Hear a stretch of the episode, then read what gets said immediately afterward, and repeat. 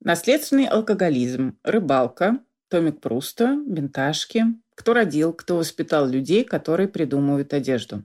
Отцы и дети. Это подкаст, это подкаст «Мышьяк и кружева».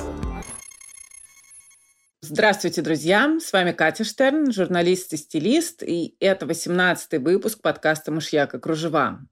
Я вернулась после некоторого перерыва по болезни, но не модной, а обыкновенной простуде. И хочу сделать два замечания. Во-первых, нашла прекрасное, но, к сожалению, временное лекарство. Это суп Том Ям. Поднимает тебя буквально из руин э, на несколько часов. И жаль, что его нельзя есть постоянно. А может, и можно. В следующий раз попробую.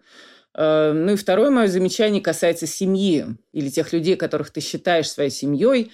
Потому что когда ты болен, слаб или просто в упадке по какой-то внутренней или внешней причине, ничего лучшего, никакого лучшего лекарства, чем семья, нету. Не обязательно это родственники, просто люди, которых ты действительно считаешь семьей.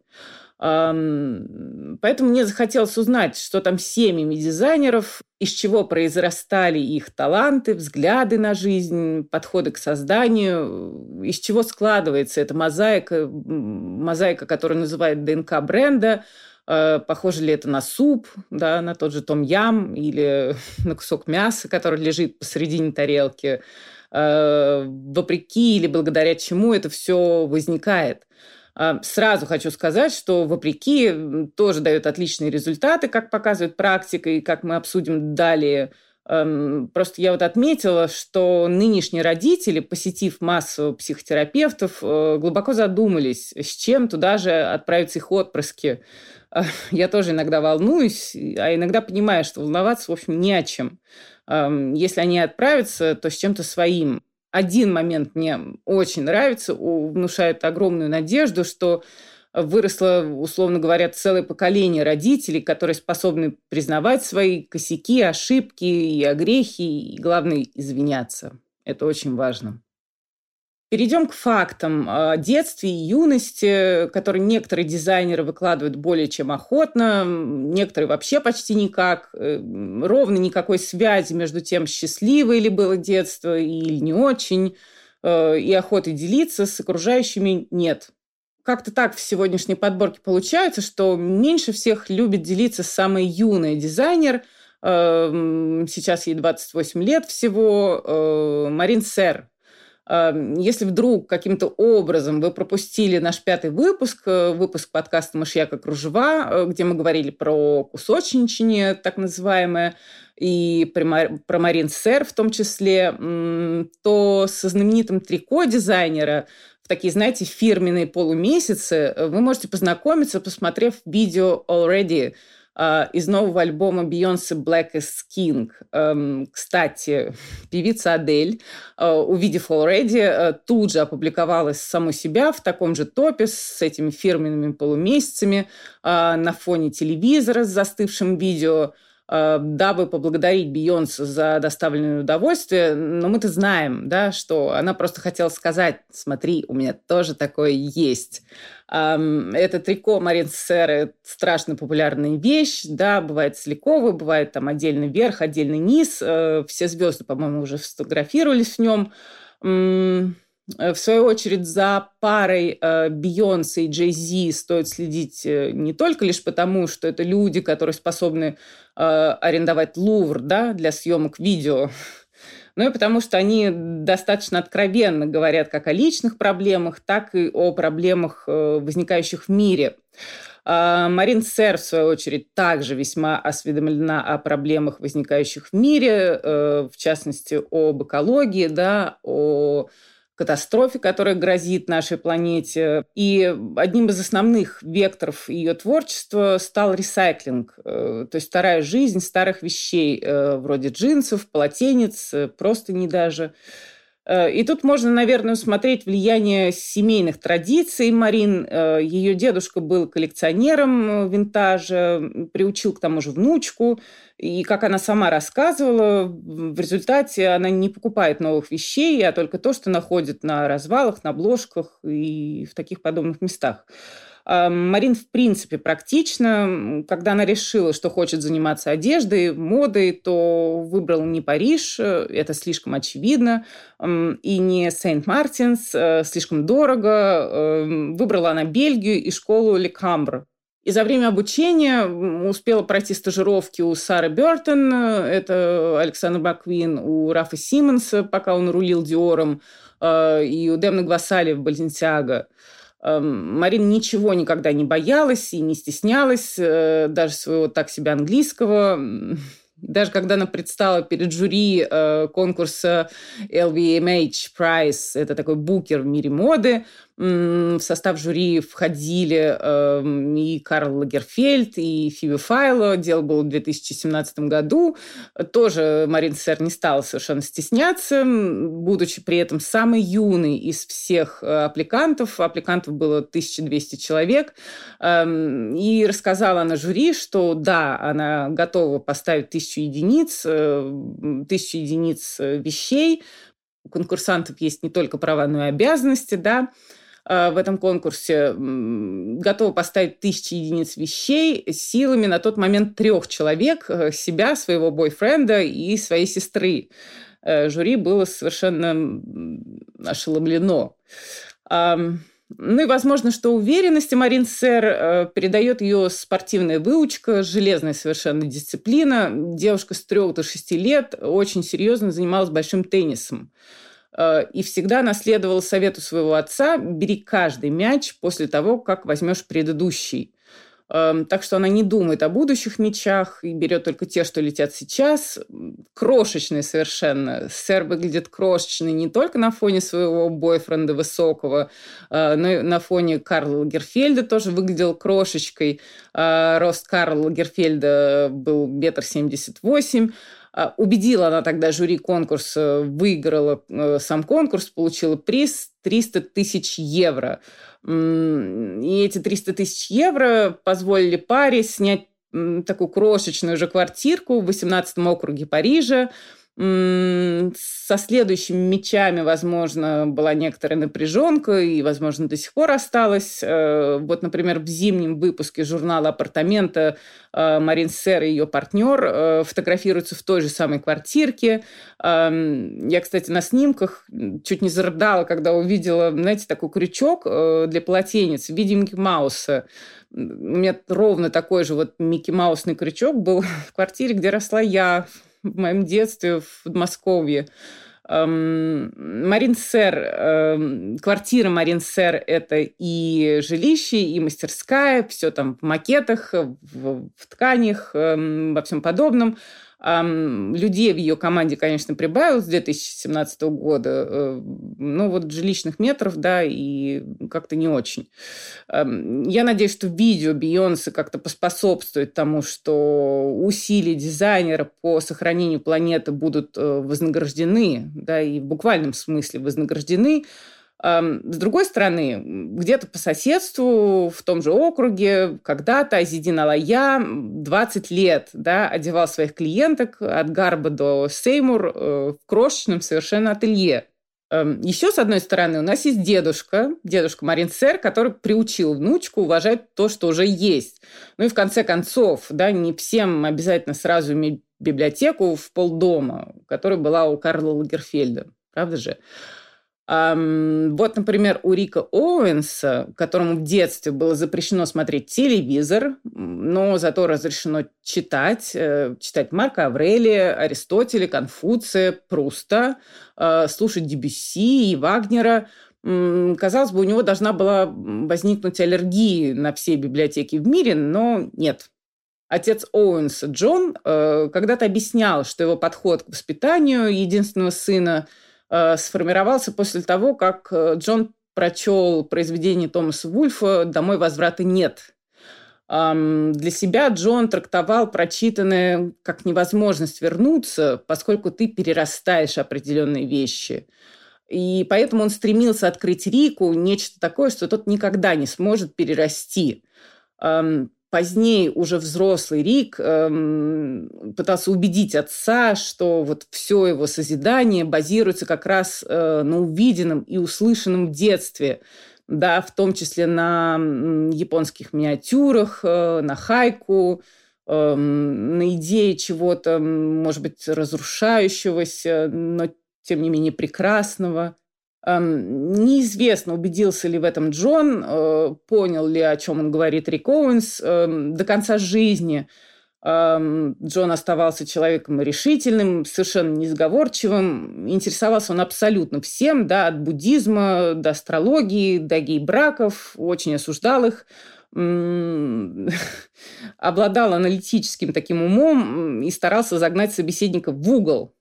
Вообще это был человек, который не стеснялся э, осуждать окружающих, да, как они живут, э, абсолютно был уверен в том, что он всегда прав, и до последних минут э, Джон ушел в 2016 году, не мог смириться с тем, что он умирает. По поводу осуждения окружающих, э, сам Рик Оуэнс называл его «the most adorable Nazi». Сам Рик Оуэнс, кстати, мечтает умереть в саду, читая и играя с котятами, ну, максимум с какими-нибудь чужими внуками, э, с внуками близких людей. У него самого детей нет, есть дочка у Мишель Лами, Лами Понятно, что эти двое, отец и сын, они постоянно конфликтовали, когда Оуэнс был подростком. Э, непримиримый Джон считал, что сын должен стать архитектором. Э, Рик жаловался маме, что в Портервилле, это вот его родной город, э, он как в тюрьме. Кони Концепсион, мама Рика Оуэнса, она работала школьной учительницей и одновременно была неплохой портнихой такой – ей удавалось копировать модели с витрин без каких-либо подсказок, лекал, вот всего того, что начал существовать позже. Но когда научился шить 18-летний э, Оуэнс, она, по собственному признанию, вообще не могла понять, как он сконструировал ту или иную вещь, ту или иную деталь.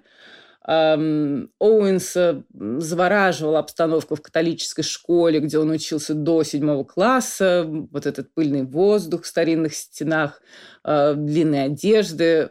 Однако в старшей школе ему пришлось совсем туго, никак он не мог э, подстроиться, да и не хотел, в общем-то. Сроков он забегал, чтобы покурить травку, послушать Led Zeppelin – Э, потом был переезд, побег э, в Лос-Анджелес, сначала для изучения Fine Arts, э, потом, наконец, для обучения конструированию да, в колледже. Параллельно Оуэнс работал для какой-то маленькой фабрички и там создавал копии дизайнерской одежды, ну, фактически подделки конструировал. Эм, вообще Оуэнс конструктор от бога. Э, освоив базу, он уже перешел к вдохновению, к своему собственному вдохновению. До сих пор он мастерски располагает швы в каких-то неожиданных местах, э, кроит по косой, драпирует, как многим и не снилось.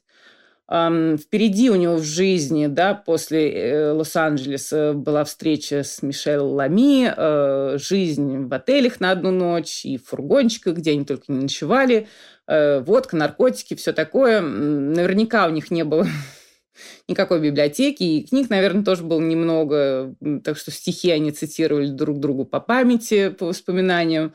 Но Рик, навещая родителей, он всегда стирал лак с ногтей, макияж, там снимал свои платформы, э, переодевался в нормальную одежду уже потом, спустя много лет, э, родители приезжали на каждый показ сына в Париже. Э, мама делала снимки и покупала все журналы, где упоминался ее сын.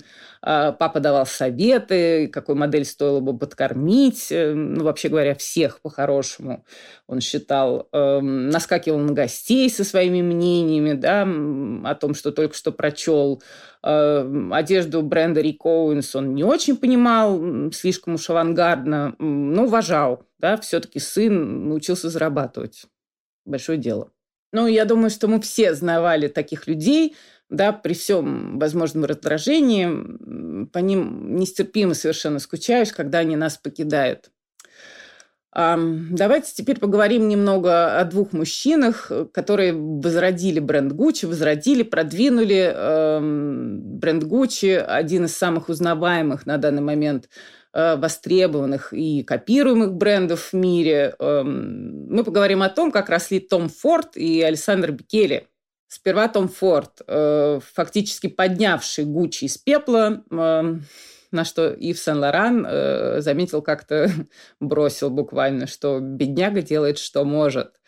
А Том Форд – алкоголик, э, поборовший семейную напасть, и Том Форд – человек, постоянно думающий о том, как бы что-либо ни случилось, имеется в виду плохое, и постоянно думающий о смерти.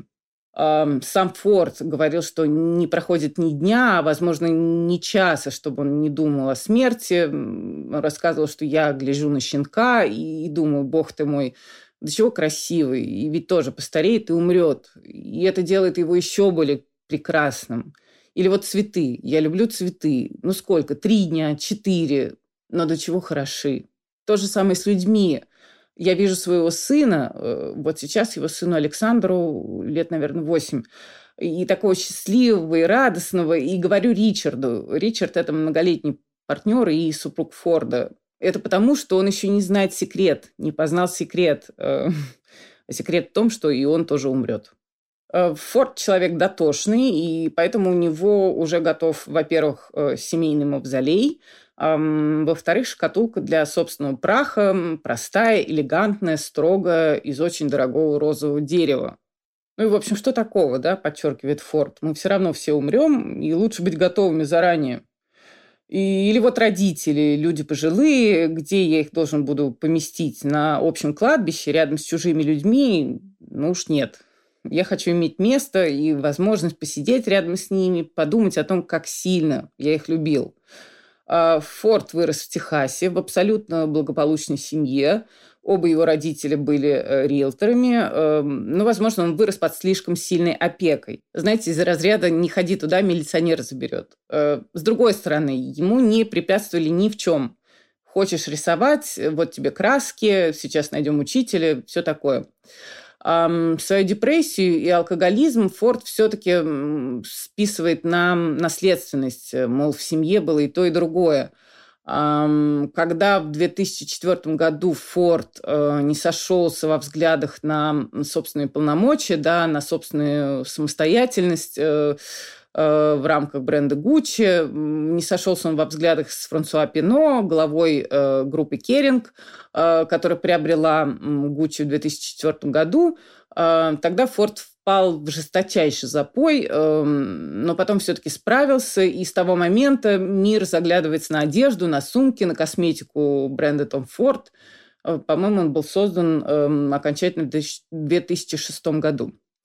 Запои, в общем, не были особенно новым делом для Форда. 18 лет он поступает в Нью-Йоркский университет э, на Art History Major и одновременно попадает в студию 54, да, со всеми вытекающими. Э, ну, тогда Форд был молод. Вот сейчас у него Нью-Йорк э, вызывает такое, такие ощущения, что ему приходится пить валюм, чтобы заснуть, когда он э, живет в Нью-Йорке. И тогда же, вот 18 лет, э, в студию 54, он узнает, э, наконец, что он гей. А, а так вообще Форд потерял девственность 14 лет и все-таки с девушкой в доме своей бабушки в Санта-Фе, куда семья переехала, когда Форд был 11.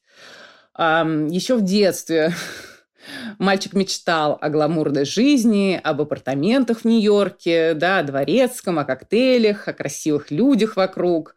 Его мама и бабушка по отцовской линии были шикарными совершенно женщинами, особенно бабушка была шикарна на особый техасский манер. Э, это когда все большое, сверкающее, от машин до ювелирки. А, однако в младших классах Форд был самым мелким, потому что он перескакивал через класс один раз, и ненавидел он футбол и вообще командные виды спорта, которыми так славятся хорошие американские школы, все выносить не мог. А, мысли о суициде, на секундочку, посещали Форда уже в 8-9 лет, и только позже, когда он подрос и как-то похорошел, как-то похорошел. Похорошел. Эм, все как-то наладилось и с девушками, и с одноклассниками, и с учителями. С алкоголизмом он раз, разберется много позже. Эм, Правда, как воспоминание, он один раз пробовал создать парфюм с запахом водки и табака. Не очень удачно, говорит, получилось. Собственную внешность э, Форд лелеет и поддерживает до сих пор э, уколами ботокса, филлерами всяких. Совершенно этого не стесняется, обсуждает по крайней мере, обсуждал рождение сына. К слову, кто-то из интервьюеров э, отмечал, что косметолог, дерматолог Форда просто прекрасный и замечательный, потому что вся мимика сохранена. Ну и будучи сплавом такого техасского шика, своих мамы и бабушки, э, старого Голливуда и студию 54, Форд появляется перед теми же самыми интервьюерами э, в ослепительных костюмах всегда. Да, обычная дневная, в общем, одежда говорит. И позволяет сыну выбирать одежду по своему вкусу. Правда, выбирать тому предстоит э, из того, что отобрал уже лично Форд. Да?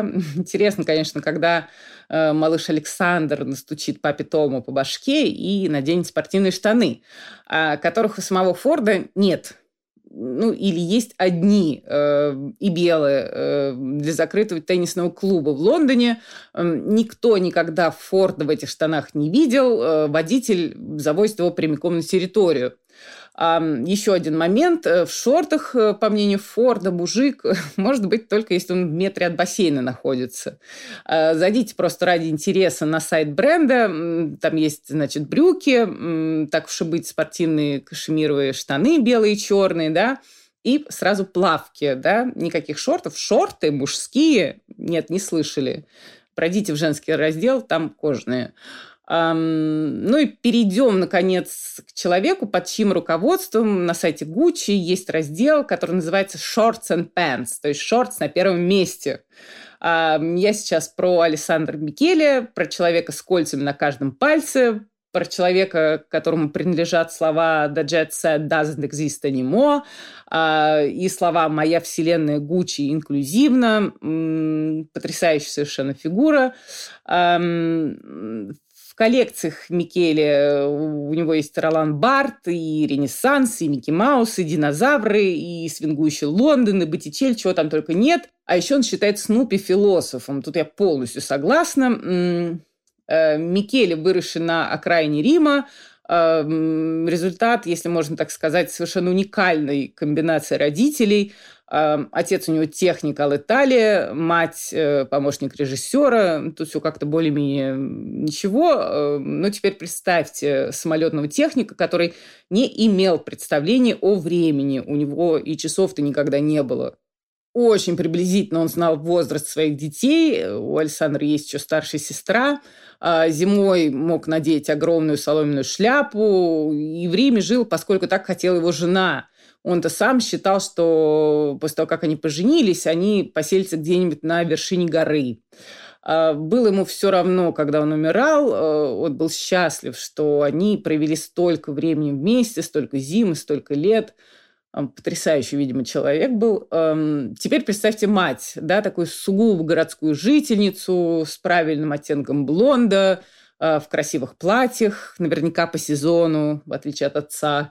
Эм, не нравилось ей современное кино, поскольку там показывали, как люди ходят в туалет или спят без макияжа.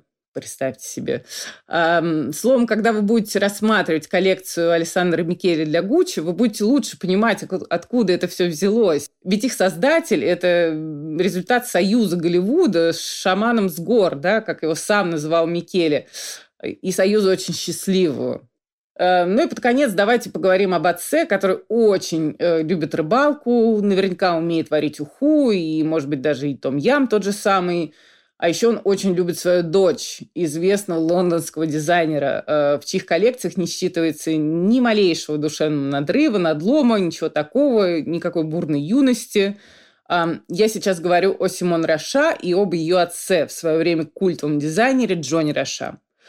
А Симон наполовину китаянка, наполовину ирландка. Ее не ирландская внешность до сих пор вводит в заблуждение некоторых клиентов, которые не знают э, о ее родителях. Показ своего знаменитого отца на первый раз посетила в люльке. Было ей тогда три месяца от роду. Э, родители вызвали няню, но няня почему-то не пришла. А, семья ее отца, оставшись в Гонконге, э, до сих пор посмеивается, что и он сам, и его дочь стали дизайнерами одежды, модными дизайнерами. Ха-ха. А, ну, надеюсь, что их, как и отца Рика Оуэнса, успокаивает э, и клиентура известная, и все-таки заработанные деньги. Симон рассказывала как-то, что с самого начала знала, какую именно одежду она хотела бы делать, а, и делает она ее до сих пор, очень узнаваемые у нее коллекции, с идеей такой извращенной женственности, но максимально практичную. А, мама помогает ей с финансовой стороной вопроса. Папа иногда говорит, что он бы сделал там что-то по-другому. Ну, кто же его спрашивает? А, сам Джон Роша покинул подиумы в 2013 году. Причем перед этим он выпустил, по мнению критиков, чуть ли не лучшие свои коллекции.